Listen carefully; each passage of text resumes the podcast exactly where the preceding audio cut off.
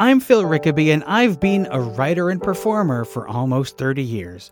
But I've realized that I don't really know as much as I should about the theatre scene outside of my particular Toronto bubble. Now, I'm on a quest to learn as much as I can about the theatre scene across Canada.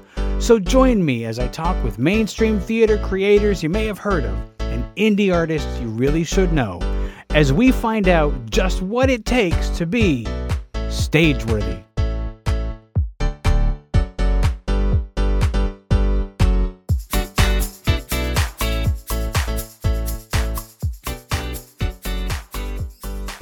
If you value the work that I do on Stageworthy, please consider leaving a donation either as a one time thing or on a recurring monthly basis. Stageworthy is created entirely by me, and I give it to you free of charge with no advertising or other sponsored messages. Your continuing support helps me to cover the cost of producing and distributing the show. Just four people donating $5 a month would help me cover the cost of podcast hosting alone. Help me continue to bring you this podcast. You can find a link to donate in the show notes, which you can find in your podcast app or at the website at stageworthy.ca. Now, on to the show. Liza Paul is a storyteller, comedian, curator, and producer. She is also Associate Artistic Director at the Theatre Center. She joined me to talk about the Theatre Center's 2023 Comedy is Art Festival running from October 24th to 28th at the Theatre Center. In this conversation, we talk about how comedy is underfunded in Canada, the courage it takes to risk failure on stage in front of an audience, Liza's theater journey, and much more. Here's our conversation.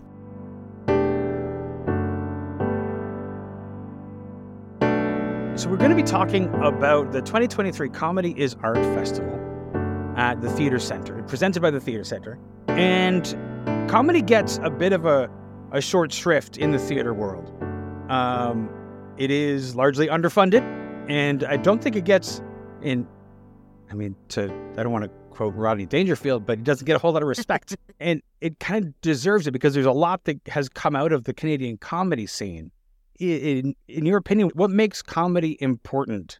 I think that comedy is important because it is it it's a it's a great equalizer as far as art forms go. All you need is a voice and an idea and some time to put those things together to craft something. You know, uh, music lessons can be prohibitively expensive, for example. You have to have an instrument, you need a teacher. Uh, theater also can be expensive. Like, there's not a lot of equal opportunity when it comes to a lot of the art forms that, you know, people are into. Um, I would say that for better or for worse, which I'm sure we'll get into later, comedy is at least accessible to people in a way that uh, other art forms might not be. Sure. I mean, there's various, there's different kinds of, of, of comedies. People can do some, uh, stand up and they can do amateur nights or things like that. And there's, there's sketch comedy. There's lots of sketch comedy in this city. You have it at Bad Dog and other places. Um, in terms of in terms of the the the, the funding of uh, of of comedy in Canada, where do you see it as as something that that we have we have missed the mark on? You know, I was just having this conversation and I I I'm curious about the the missing the mark myself. I wonder sometimes if it's just that comedy is so fun and funny if people are like this doesn't need any money like it's doing fine it's great people are having a good time they're doing what they're doing and uh, what i think maybe gets missed is that it's so much work it's so much work to see if a joke has landed. And, you know, unlike uh, other professional art forms like theater, for example, you don't get the benefit of, okay, I've been cast in this show. Now I'm going to be in rehearsal for three or four or five weeks, and I'm going to be getting paid for each of those three, four, or five weeks. Never mind when we get into the run, I'll be getting paid for that too. A comedian, you know, you write your joke, you test it out, and you test it out unpaid. You know, you you take yourself to the open mic, you see if the joke works there. You bring it home, you refine it, you go over the recording you made of yourself to listen to when people were laughing. And I think that that a lot of that work is invisible. I think that people aren't familiar with what it takes to make a joke land, like how many times you have to put a thing into the world before you've crafted it to its finest, most hilarious point.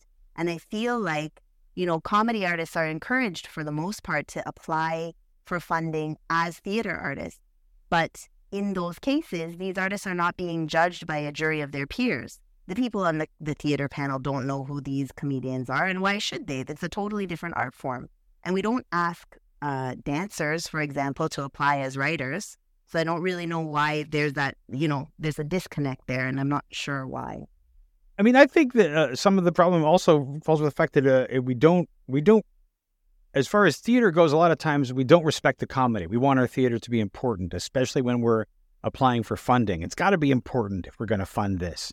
And while comedy is important, it doesn't have that giant giant air quotes important that that we often look for or that people often look for in theater that that is awarded grants and that may be a thing that is also missing um, sometimes uh, we don't respect the fact that it's good to just have fun sometimes in in that world preach it's very true people don't give good times enough respect and i think that i think that often you know people confuse sad or serious or depressing with important. Like those things are not necessarily synonymous.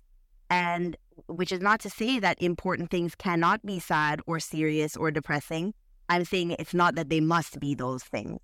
And I think that a, a lot of some, uh, you know, the most salient messages that people have kind of absorbed, they come from comedy. They come from kind of mainstream comedians just making commentary on the way people are living and and and and opening people's eyes to different ways of seeing the world and that's really valuable that's really valuable and so i'm not really sure you know i don't know i don't i don't know why comedy doesn't get the the rap it deserves yeah i i i don't understand either because you know it's it's all well and good to to tell people exactly what you're telling them um but but comedy uh, comes at it from the side and sort of like gets in and lets somebody and tells you what you're telling, but without having to hit you over the head with it.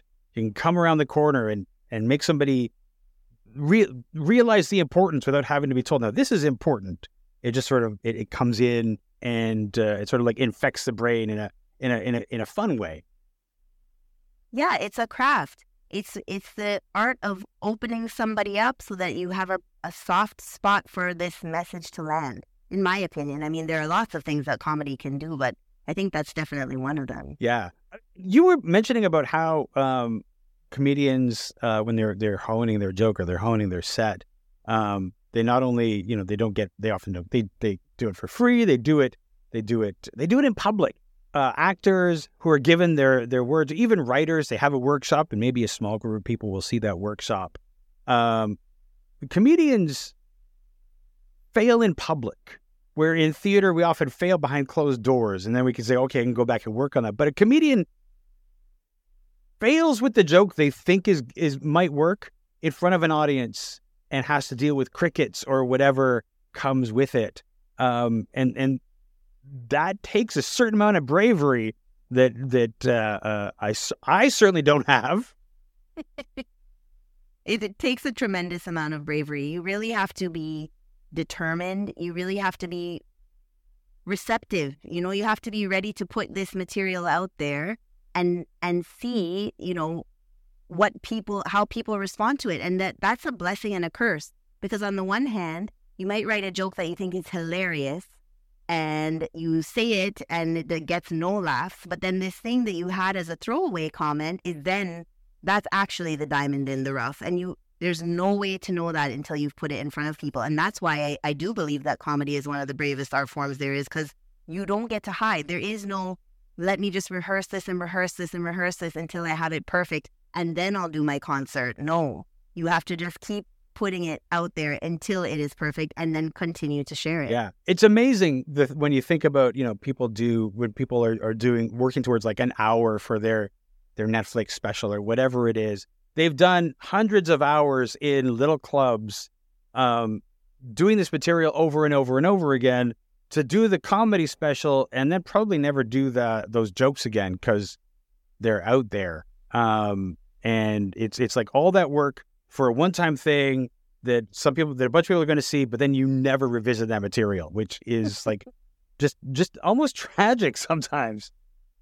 Isn't this the nature of everything people love? I mean, think about the concerts that people are putting on. Like Beyonce's never doing Renaissance again. Like this is it. It's never coming back. The meals that you love, it takes hours and hours. You get the food, you prepare the food, and then in depending how quickly you eat, eight minutes, twelve minutes, seventeen minutes, it's gone, never to be seen again. I feel like that's a a hallmark of of something uh, of all the stuff that people enjoy. Yeah, absolutely.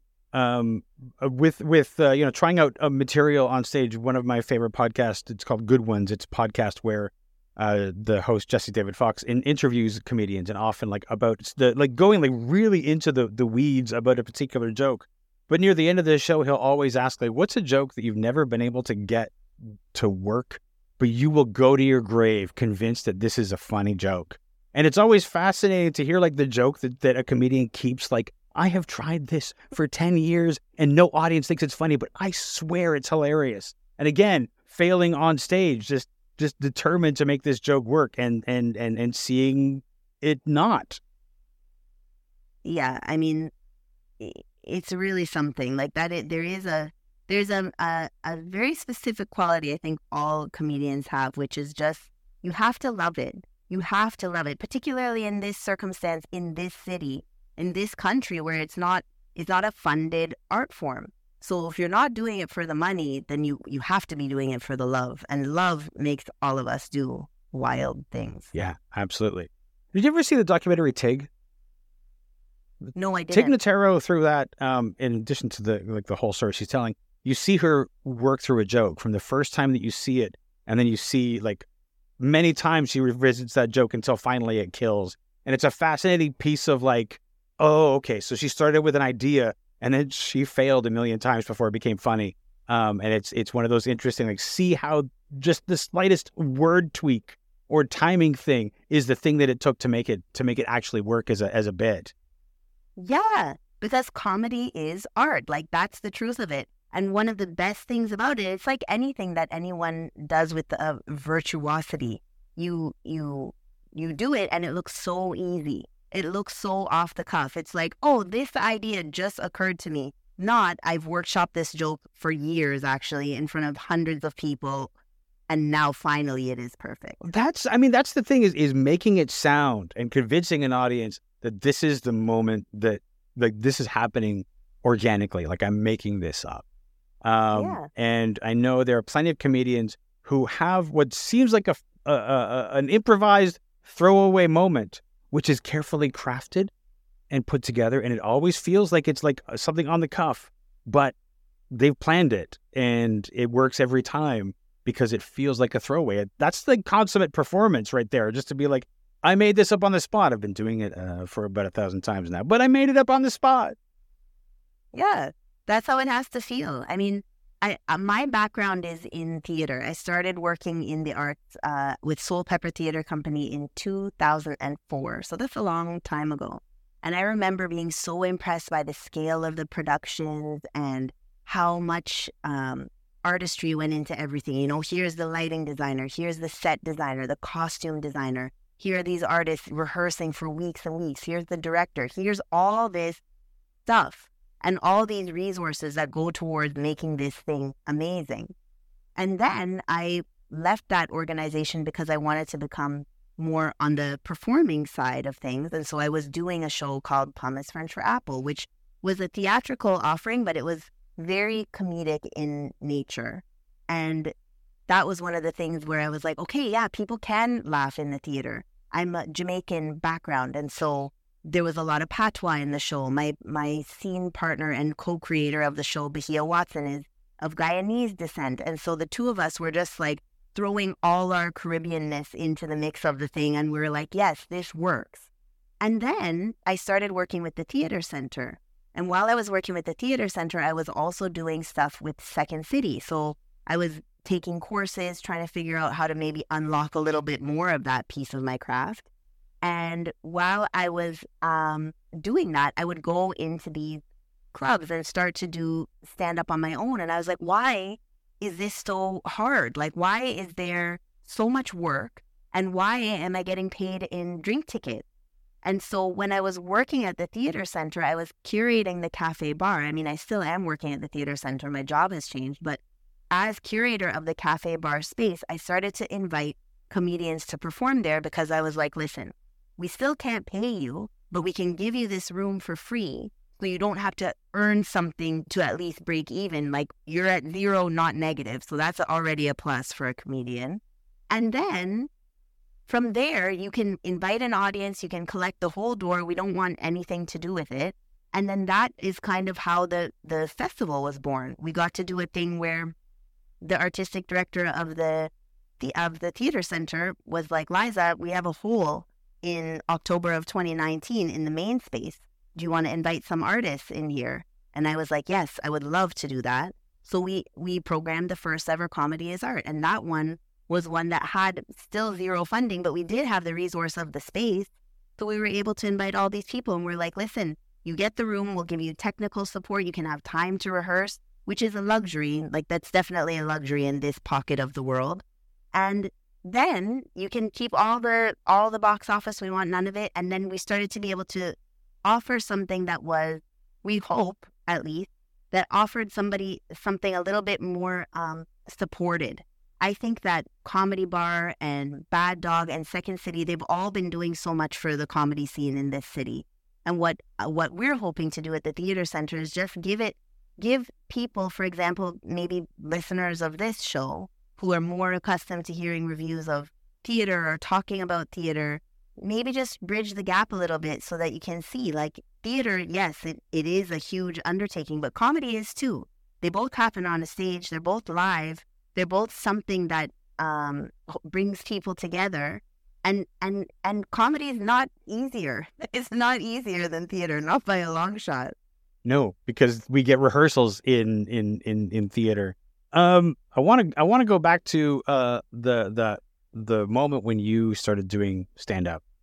Mm-hmm. Um, what was how did how did what did you think of stand up when you decided to do it? How did you think it was easy? Did you have things planned out? What what what was the what what did you how did you start and what what did you learn after after doing it? Okay, well, I will tell you, the first time I ever did stand up, I was terrified. I was terrified. But much like I felt when I first got into storytelling overall, which I did uh, at the Watah Theater with Debbie Young years ago, I, I had a storytelling residency there, and I remember my first time performing ever I thought my heart was going to come out of my nose. Like I did not understand what was happening inside of my body. And I just remembered standing there and telling myself, nobody made you do this. You signed up for this. You asked for this. And now this is part of this. And I had a similar feeling when I did stand up for the first time. I, I had been told on a number of occasions working with Debbie that the, my writing style was comedic. Like it was as though I was writing stand up comedy, even though that is not what I was writing. So I was like, okay, maybe this is a thing for me to get into. And it was the same, the same feeling of just abject terror. And it was, that I've never, I've never said words in public so quickly ever in my life. Like I didn't give anything room to breathe. I just like, I rehearsed and I rehearsed and I rehearsed. And I think, you know, having done that and having done other stand up in my life, I didn't leave room for a single, like a laugh. I didn't leave room for anything. I was just so scared because theater audiences are quite generous. Comedy audiences are maybe not always that generous. Like it's a different, they're different animals. Luckily, the, the house I played to was a generous house and it was fine. And I got introduced as somebody whose first time it was, so that I think they were gentle with me. But I I just remember feeling like I needed to be as prepared as I possibly could be. I I flubbed some of my lines. I, I just it was very terrifying and I was so happy afterwards. I was so pleased and I was like, okay, I, I could do this again. And maybe if I do it again, I could just slow down a little bit. But I, I, I think that a lot of times people don't realize because a, a good comedian feels at ease on stage. Like they seem like they're just pretty relaxed. They're they're whatever their persona is, or they feel they like they command the stage. Um, and I don't think people realize how nerve wracking it is to get up in front of an audience and just have things even more than a than like a, a one person show where you're you know you've rehearsed it um this is like a bit harder because everybody in that room is like all right be funny make me laugh yeah. i know it's terrifying it's really very intimidating but when you find that groove when you get in the pocket and when you get the audience on your side there are a few things i think in life more gratifying than that and also you know, your mission as a person who is trying to do this is to make people laugh. So when it happens, it's like the best feeling in the world. Absolutely. I mean, it that's why people keep doing it, right? That getting the laugh is addictive. Uh, so, and you know, I, if it wasn't for that, uh, most comedians would probably never do it again because it's certainly not doing it for the money. No, it's definitely not for the money that's why I'm like, you know what? If if people are working this hard for nothing, then I feel like it's it incumbent upon us to show up. Like we have to show up for these people who are working so hard yeah. for nothing. Although I'm happy to report that now that we have a funder for comedy as art, people are not doing it for nothing anymore. Rather than giving them the box office, we just pay them. We pay them well. This is this is one of the things that I hold very near and dear to my heart because I'm like having done both of these things, having occupied both spaces, and, and from a number of different vantage points, I've had the privilege of seeing this. It is worth the money. It is worth paying people to be able to do this. Because what are you going to do? Imagine a world where no one's trying to make you laugh, where nothing's funny. Yeah. That sucks. That, what a boring place that would be. Absolutely. now, for the first, uh, uh, uh, for the first comedy is art in 2019, um, how did you curate that, or did you just like say who wants to come perform? What, how did that? How did it come together, and how is that different from the 2023 edition of Comedy is Art? This is a great question.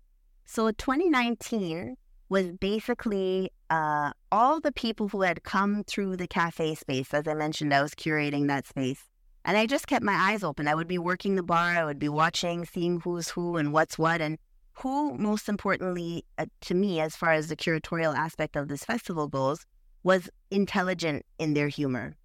There are a lot of comedians in the world who prefer to punch down, who whose humor is kind of uh, ugly, for lack of a better word. And I, I will be the first to tell you, I'm not a prude. I don't believe in censorship. I don't believe in any of that, but I do believe in intelligent humor. I would like it if the person who is taking my time and also my money for me to sit there and watch them is not making me cringe, is not making me uncomfortable, is not making fun of anybody in the audience.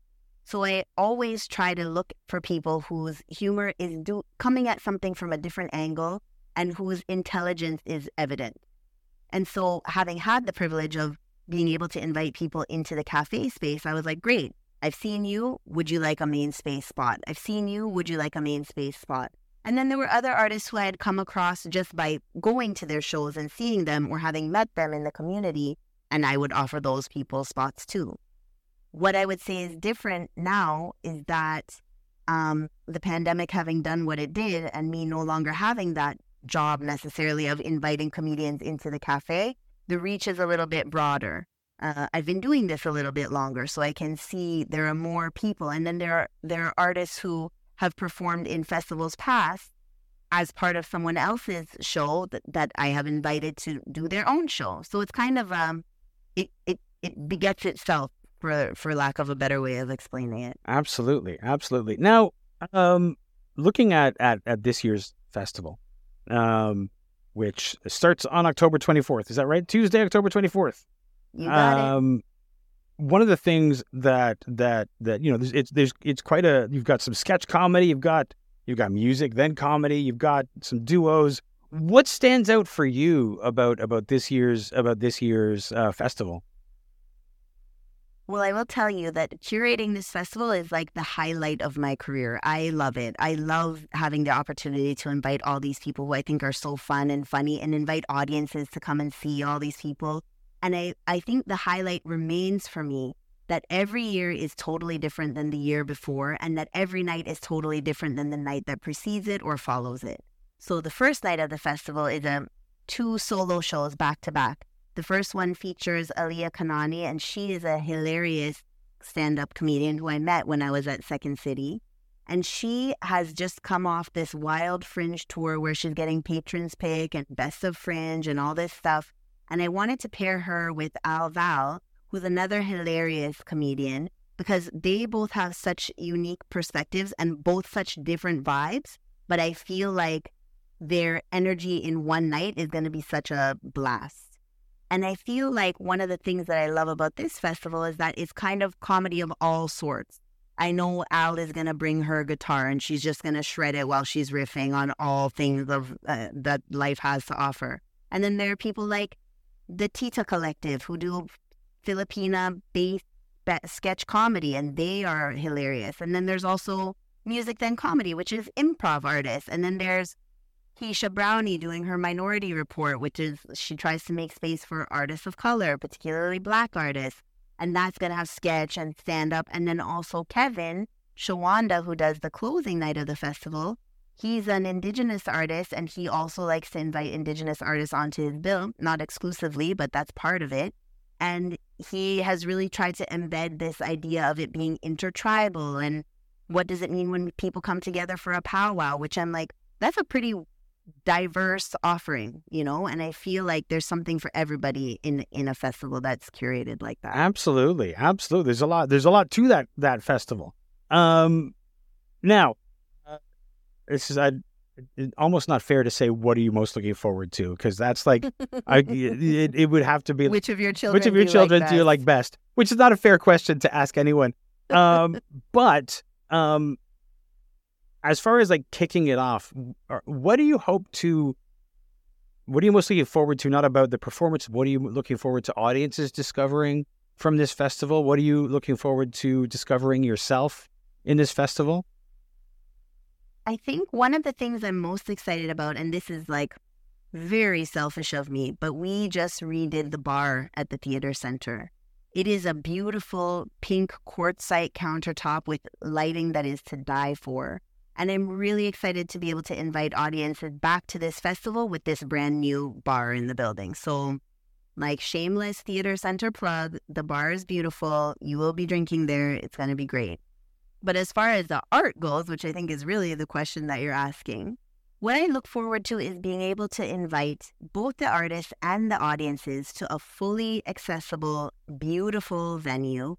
And I look forward to the kind of cross pollination that happens when the theater center's, you know, standard or traditional audience figures out that this festival is happening and comes to it, as well as the people who are kind of following all these comedians' careers and want to participate. And then, you know, just like the kind of random people that got dotted all through that. And when all those people come together and have a nice time, like I love a room full of happy people. This is one of my life's greatest pleasures is bringing people together to all have fun.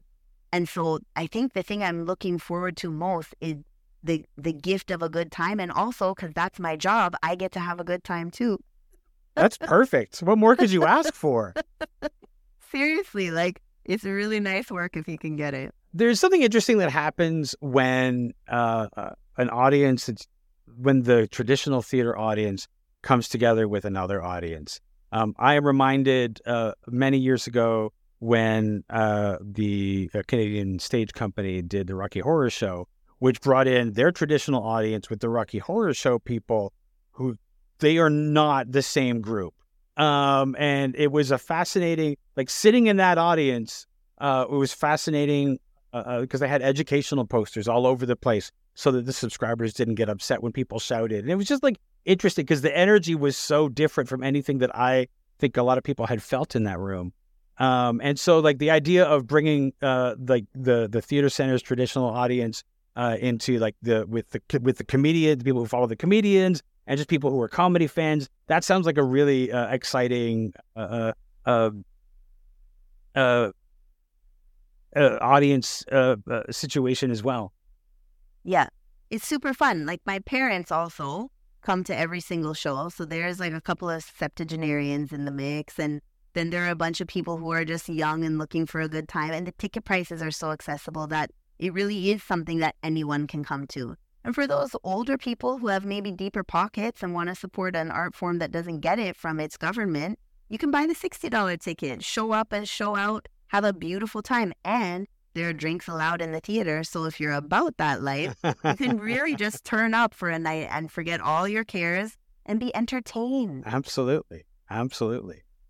Now, Liza, one of the things I want to I want to uh, concentrate a little bit on you for a moment. I want to talk about your your background, your your theater experience. One of my one of the things that I do- often talk about on this show is the origin story for each each artist on the like what made you first go into this. You mentioned uh, doing some work at Soulpepper uh, for a while, so you you know I think you you know you started in in like the an administrative side and then wanted to go more performing. But what first drew you to the theater? Okay, well, origin story. When I was a little kid, my parents had a friend who, and I'm not clear on this because I was like seven, so I don't know exactly what her official title would have been, but they had a friend who always hooked us up for, to go see things at young people's theater. So from a young age, I was in there watching Sharon Lois and Bram, the Elephant Show. Like I was in the mix watching these things. And I always loved going to see shows, but I kind of felt a little bit like, not that they're all the same, but I don't really know that these are for me. Then in 2004, when I started working at Soulpepper, I was like, oh, I can see how when something's super specific, it starts to feel really universal. And so I really got um, the advantage of a very kind of like hands on education about what theater could be. But then in 2006, I went to go see d'bi Young performance of Blood Clot. And I was like, hold on. You can do this in the theater? Like, my girl had dance hall blaring in the space. She came up on stage and talked a whole heap of patois. And I was like, this, like this, this, I love this. I want to do this. And so while I was working at Soulpepper, d'bi actually was one of the first members of the Soulpepper Academy. And um, I have had the, the strange fortune of being in celebrity circles for a lot of my life because my aunt was very, very involved in TIFF. Before it was TIFF, it was the Festival of Festivals. But just because I was rolling around with my aunt and my mom, I would meet, you know, a, a Queen Latifah here or see a Leonardo, Leonardo DiCaprio there. And I was like, these are really cool things, but they're not making my heart stop. But when d'bi came into the building, when I was working at Soulpepper, I was like, oh, this is what that feels like to be starstruck, to be like, look, this person is so meaningful to my perception of the way a thing could be. And then um, she and I got to know each other. We struck up a friendship. And as she was continuing the program, she uh, decided that she was also going to start a theater company of her own. Now, this moment of hers coincided with my own moment of feeling like, okay, I'm doing a lot of writing contracts and supporting artists through their own processes, but I'm starting to feel like maybe I want to do something on on that side of things myself. And so d'bi reached out to me and she said, you know, I'm starting this company and I'm interested in in knowing whether you'd be um, down to do my my PR. And I was like, okay. I said, thank you so much for thinking of me, but do you think that maybe we could talk? And she said, you know, I'm on the West Coast. My time zones are all different, but if you email me back, we can just keep the conversation going. And I said, okay. And then I put my whole life into this email where I was like, listen, I rate you as an artist. I think you're the most amazing. And uh, I, I'm really, I would do anything you asked of me. I've never done PR in my life. I would do it for you as long as that was fine with you. But I feel like what I really want is to tell stories. And I don't know what that means. And I don't know how I'm going to do it. And I, I have no idea even what you're going to make of me saying this. And uh, I'll just end it there. And I hit send. And then I was like, what have I done? Like, I just sent this thing to my mentor. And how is she going to respond? And then I got an email back. And I will never forget the first words of this email. It just said, Oh, you are fantastically wonderful. I can imagine this going many different ways. You can be a resident artist in my company. I have to go do a show. I'll write you back when it's done. And true to her word, three hours later, I got another email and she's like, Yes, you're a resident artist now at the Watah Theater. And then we'll start on this. We're going to do this day. And that is really how that piece of my life kind of started to come into shape. And it was in doing that that I, I was able to exercise my own dreams of you know embedding or not embedding, imbuing my work with with West Indianisms. You know, like my dad is one of my favorite storytellers, and my cousins are all so animated, and so that that's how that started. Um, now you you mentioned like doing like some administrative work at Soulpepper. Um, how did you you started like you're doing like you saw some stuff at YPT and you're doing so you know you were sort of like around celebrities for a while and you ended up at, at Soulpepper. Was admin something that you had thought that you would go into or did you fall into that? Well, before I started working there, I was working at CIUT 89.5 and I was the assistant to the station manager there. And I would also take these uh, contract gigs at TIFF every September and I would work in the industry center. And there I was the assistant to the director of industry. So when I was, I had a good friend, a very good friend, Maxine Bailey, who really kind of has always been my my second mother. She's always had a good eye on me. She's now at the Canadian Film Center doing amazing things as she does. But she um, she happened to know that the executive director of Soulpepper at the time was looking for an assistant. And my career that thus far, I mean, a career, I was in my 20s, and so not much of a career, it was just jobs. But it had consisted entirely of supporting executives, supporting whoever was in charge in terms of whatever it was they needed to do. And so when I went in for that interview, I made it very clear that I had no idea how theater worked.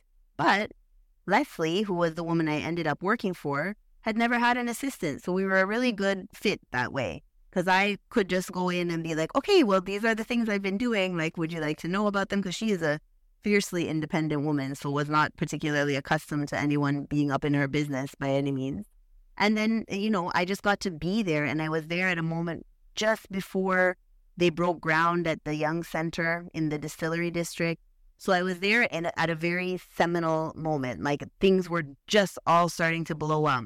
So no, I did not imagine uh, any such thing happening for me, but I'm really happy it did.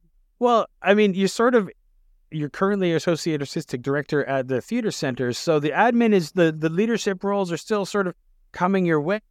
Um, you you you mentioned working at the at the bar at at at the theater center.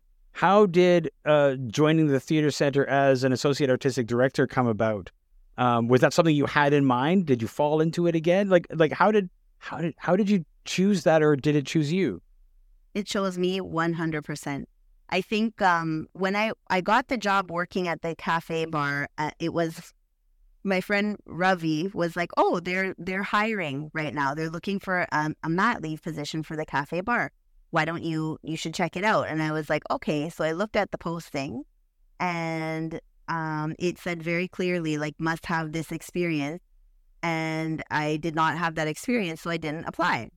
And then a week later, Aislinn, who at the time I think was the creative producer for the company, wrote me and said, I know Ravi sent you this posting.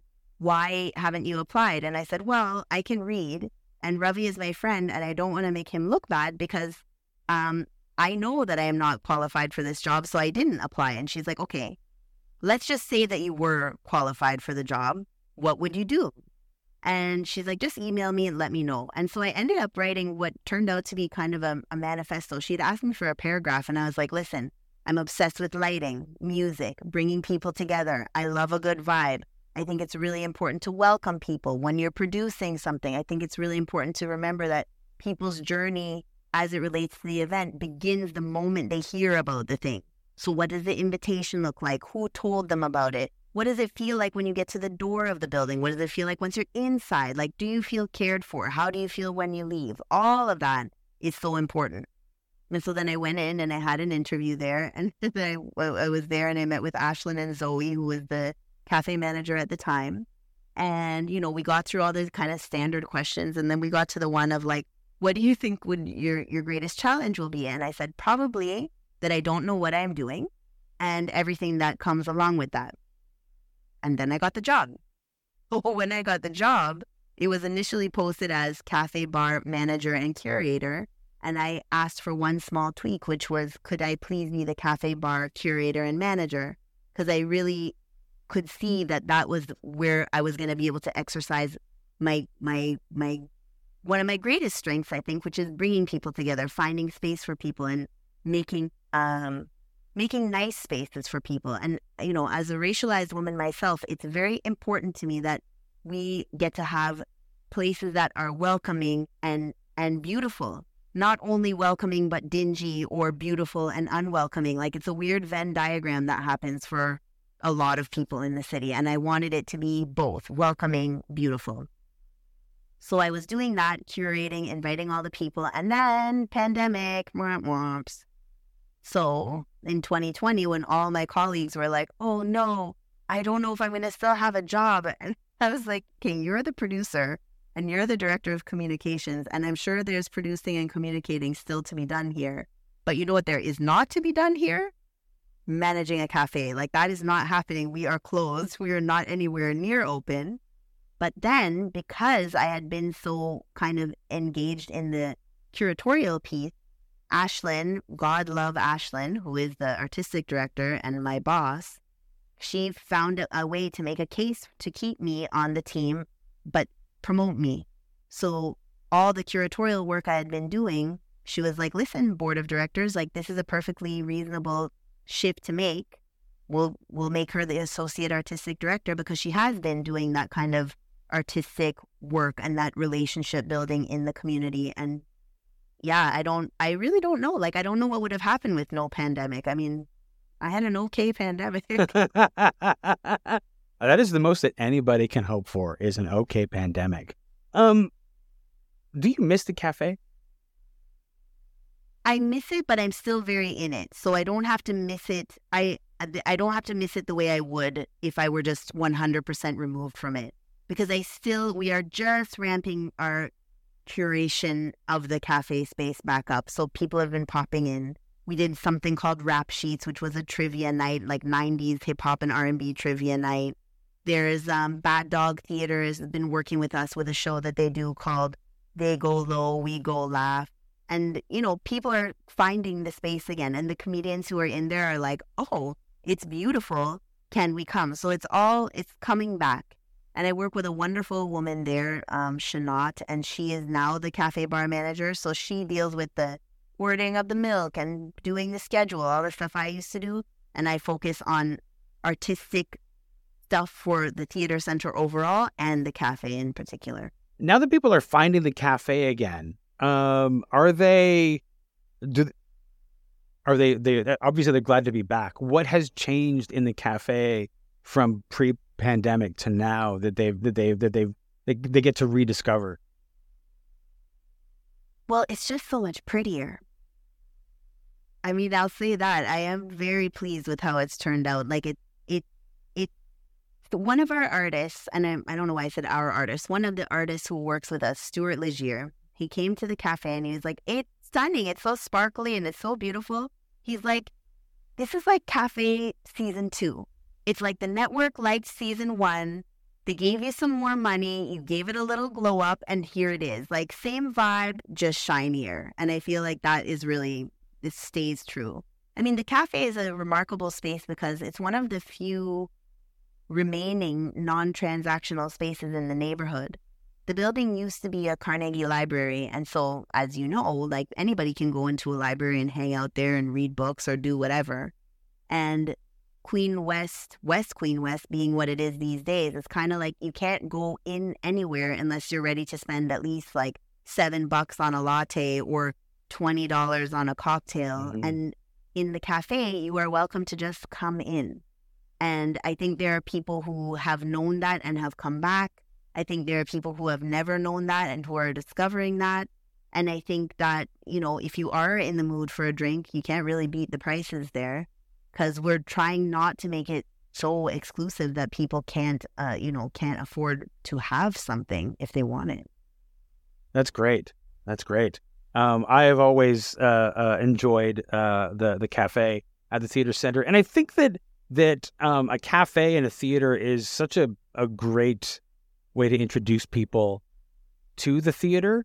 You know, make them comfortable in the room, and then also there's a show like, you know, they they could sort of see people going in. I know in Hamilton, the Staircase Theater was sort of my first exposure to. Oh, you can have a cafe and a theater, and and people sort of hang out at the theater, which is kind of awesome. And I think that is a great door opener, especially for people who maybe don't always go to the theater. Mm-hmm. Well, we have that cafe card program where if you buy five coffees, you get a sixth one free, and then if you buy seven, eight, nine, ten more, or six, seven, eight, nine, ten more, then you get a ticket to the theater. So it's one of those things where you know if people really are against entering the space for reasons of viewing something, we don't force them to take the ticket, mm-hmm. but it's a really good deal. And yeah, it's important for us that people like people don't even know that that is a theater. A lot of people are like, "Oh, this is my favorite cafe, and oh. I come here all the time." and then they a matinee will happen, and they're like, "Why are all these people in here?" And we're like, "Well, we're doing a show," and they're like, "There are shows happening here."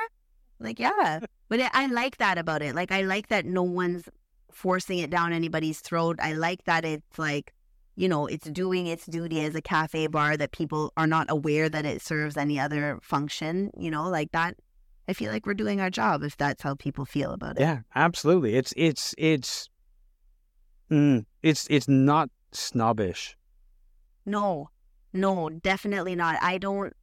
I never want that. I never want to curate a space that feels unwelcoming. I never want to curate a space that feels like it's only for certain people. Like it is for everyone. Like that space is for everyone. And Aislinn and I, uh, you know, all of us at the Theater Center, we believe really strongly that we are but stewards of this resource. Like we don't own it. It's not ours. You know, we are here to take care of it. And part of its function in the city's ecology is to be a space for people. It is, it's for you. Without the people, what are we doing? Absolutely. Absolutely. That's amazing. Um, Liza, I want to thank you for, for joining me uh, this evening. Uh, uh, it's been a great conversation. Thanks so much for for your time and and and for this great festival. I am so excited.